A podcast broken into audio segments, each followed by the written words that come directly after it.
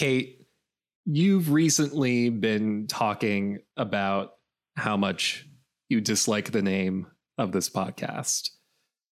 It's not just dislike, I, I really hate it, to be perfectly honest. And it's like, I hate every part of it, right? So, like, flywheel, I mean, that's an automotive part. So, if someone's looking through podcasts and they see Flywheel Fridays, they're going to think it's a Friday podcast about cars. You may be shocked to learn, based off of everything you know about me, that I know nothing about cars and had no idea that a flywheel was a part of a car. What does a flywheel do? So I'm have to Google this now because I don't remember. A flywheel is a mechanical device which stores rotational energy. So it basically helps like the car move.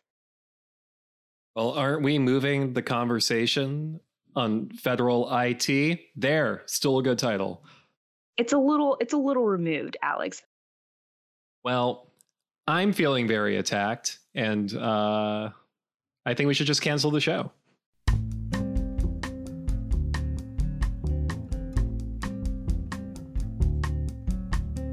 Hi, welcome to Flywheel Fridays, keeping up with the federal IT news cycle, one conversation at a time. I'm Alexander Bulova, media producer for GovCIO Media and Research. With me today are my wonderful co hosts, Deputy Editor Kate Macri and staff writer researcher Sarah Seibert. Kate and Sarah, welcome to the show. Thanks, Alex. Thanks for having us, Alex. Also, I would say keeping up with the federal IT conversation one car engine rotation at a time. I'd like to kick off this episode with a special announcement. After almost a year of podcasting and over 20 episodes, this will be our last Flywheel Friday. We've had a great time putting this show together and hope you've enjoyed a more conversational approach to federal IT. But don't be sad, because the conversation isn't going away. In fact, it's going to be better than ever. Kate, Sarah, and I will be kicking off 2023 with brand new seasons of GovCast, HealthCast, and Cybercast. We'll be taking lessons learned from Flywheel Fridays and introducing new segments and features to our main feed shows. It'll be everything you love about Flywheel Fridays, now published twice a week. We hope you'll join us as we continue to keep up with the federal IT news cycle with a new and improved format. Kate, Sarah, anything you want to say? Well, I joined Flywheel Fridays halfway into the year, and it's been great to be the next member of the show and participate in weekly banter with my awesome, amazing, cool, fun coworkers. Kate? It's been a great run, but I'm really looking forward to incorporating some of these great conversations and commentaries into our regular shows. I think it's really going to enhance uh, some of the great work we're doing on our other podcasts. So we hope to see you there. To celebrate 10 months of keeping the conversation turning, we wanted to highlight some of the top federal IT news stories from throughout the year, especially those you may have missed or forgotten. Kate, want to start us off? Sure. So, some of the top federal IT news stories from my end of things this year were the launch of the new DoD Chief Digital and AI Office in June with Craig Martell as the new Chief Digital and AI Officer for DoD. He comes from Lyft. And I think one of the compelling things about that story was that he joined for the mission, not necessarily because of the pay and the benefits, because, you know, we know that that's not necessarily better in government all the time, especially when you come from Silicon Valley. So I thought that was a really interesting story because it's also showing how DoD is planning to approach AI going forward and think about it more. They're trying to think about it more like a tech company. We'll see how successful they are, but that's going to be a fun story to continue watching in 2023. Other big story that just happened DoD finally released its zero trust strategy for the next five years. They've been leading up to that and teasing that all year. And that's really been on the forefront of the DoD community's mind since President Joe Biden's executive order on improving the nation's cybersecurity back in May 2021, which mandated federal agencies and government contractors as well adopt a zero trust approach to cybersecurity. So be on the lookout for more stories from us going into 2023 about how the DoD plans to implement zero trust. Another big story was the Thunderdome Zero Trust prototype over at DISA, which is supposed to be a prototype for basically all of the DoD information network. They are developing a zero trust prototype for their classified and unclassified networks. And that pilot with Booz Allen Hamilton is supposed to be done in January. So that's another big story from this year that will be continuing into 2023. Fun to look out for. And then I would say the final big thing that happened this year was the cyber incident reporting mandate passed by Congress, putting CISA in charge of collecting cyber incident reports from critical infrastructure companies and federal agencies. This is going to be a big deal because cyber attacks and ransomware have been at an all-time high. Ransomware payments exceeded 1 billion in the second half of 2021, which is insane and it's not slowing down at all. So cyber incident reporting is going to be really helpful for basically the entire cybersecurity community as they try to get ahead of cyber attacks and also learn from them and strengthen cyber defenses. So that's going to be another developing story going into 2023 and something pretty big that came out this year. And that's pretty much it for me. Sarah? Thanks, Kate. Yeah, I don't think this is going to come as a surprise to anyone. I think I've tried to work the PACT Act into every single episode we've recorded since August. uh, but President Biden signed the PACT Act into law over the summer. Uh, the law will fund compensation and health services for over 3.5 million veterans who suffered military exposure during their time in service. And an update for you all last month, VA Secretary Dennis McDonough said the agency processed 1.7 million veterans claims in fiscal year 2022, breaking its record by 12% from the previous year and cutting the claims backlog to approximately 144,000 claims as of November 2022. To date, veterans have filed nearly 137,000 PACT Act claims, and VA will begin processing these on January 1st, 2023. So stay tuned for updates there.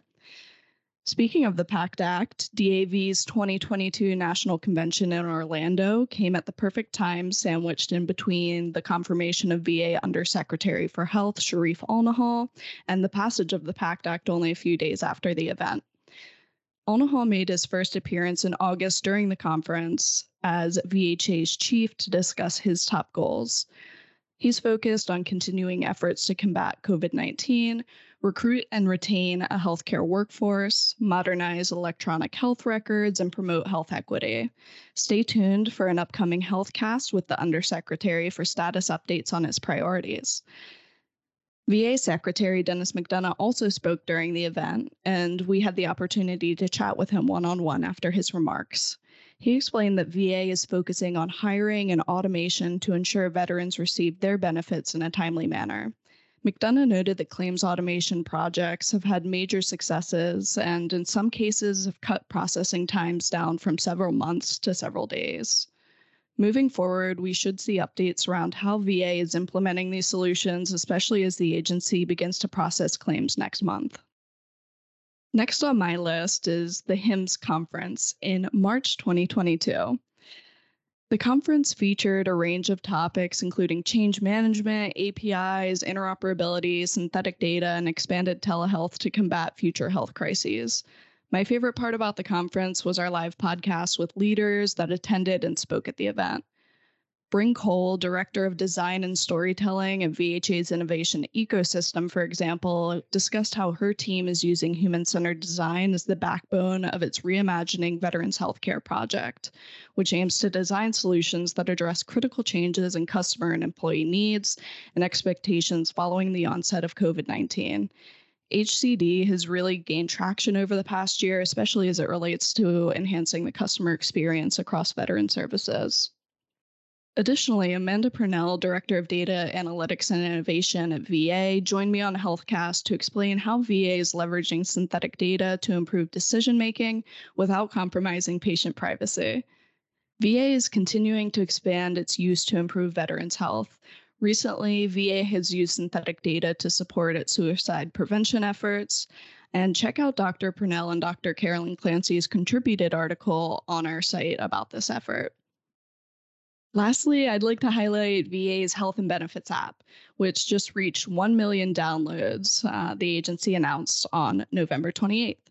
So, this app enables fast, secure, on demand access to healthcare and benefits veterans have earned. It centralizes VA services like claims and appeals, appointments, messaging providers, veterans crisis line, and more. Since launching in July 2021, veterans have exchanged more than 1 million secure messages with their healthcare providers and downloaded more than 3.3 million VA letters and documents. Check out John Boerstler's recent GovCast to learn more about the progress of this app. Kate, is there anything you'd like to add? The other big story or event that happened with GovCIO Media and Research this year was our Women Tech Leaders event, which was in person for the first time at the International Spy Museum in July.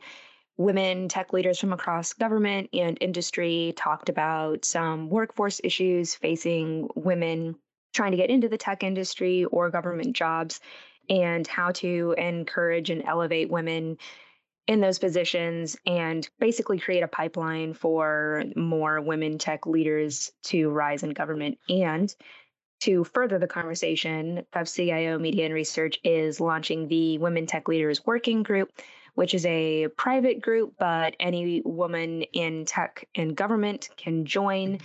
And we encourage you to reach out to us to join if you're interested. The first meeting is going to be on December 7th, and we have a great calendar of networking events and working group meetings scheduled for 2023. So hope to hear from you about that as well.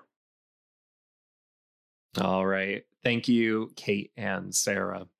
It's been an incredible year here at GovCIO Media and Research, and 2023 is going to be even better. Make sure to find us on GovCast, HealthCast, and Cybercast as we bring you new and improved coverage of federal IT every single week. We'll see you in the new year, but until then, that's all for Flywheel Fridays. If you enjoyed this episode and the series overall, subscribe to our other shows and leave a review on the podcast platform of your choice. I'm Alexander Bolova. I'm Sarah Seibert. I'm Kate Macri. And maybe, just maybe, the real Flywheel Fridays was the friends we made along the way. Cue the outro music. Truer words were never said. Flywheel Fridays, along with GovCast, HealthCast, and Cybercast, is a production of GovCIO Media and Research. For more podcasts and to check out the other shows, head to govciomedia.com.